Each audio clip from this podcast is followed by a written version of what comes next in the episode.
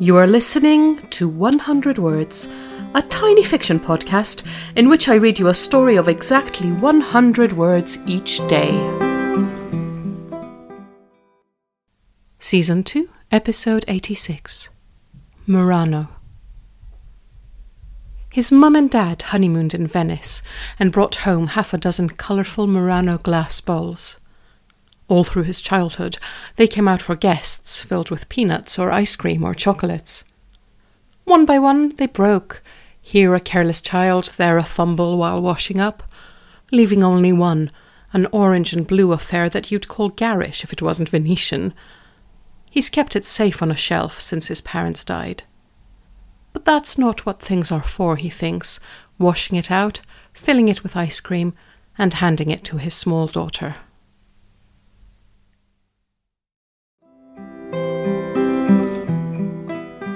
Thank you for listening to 100 Words.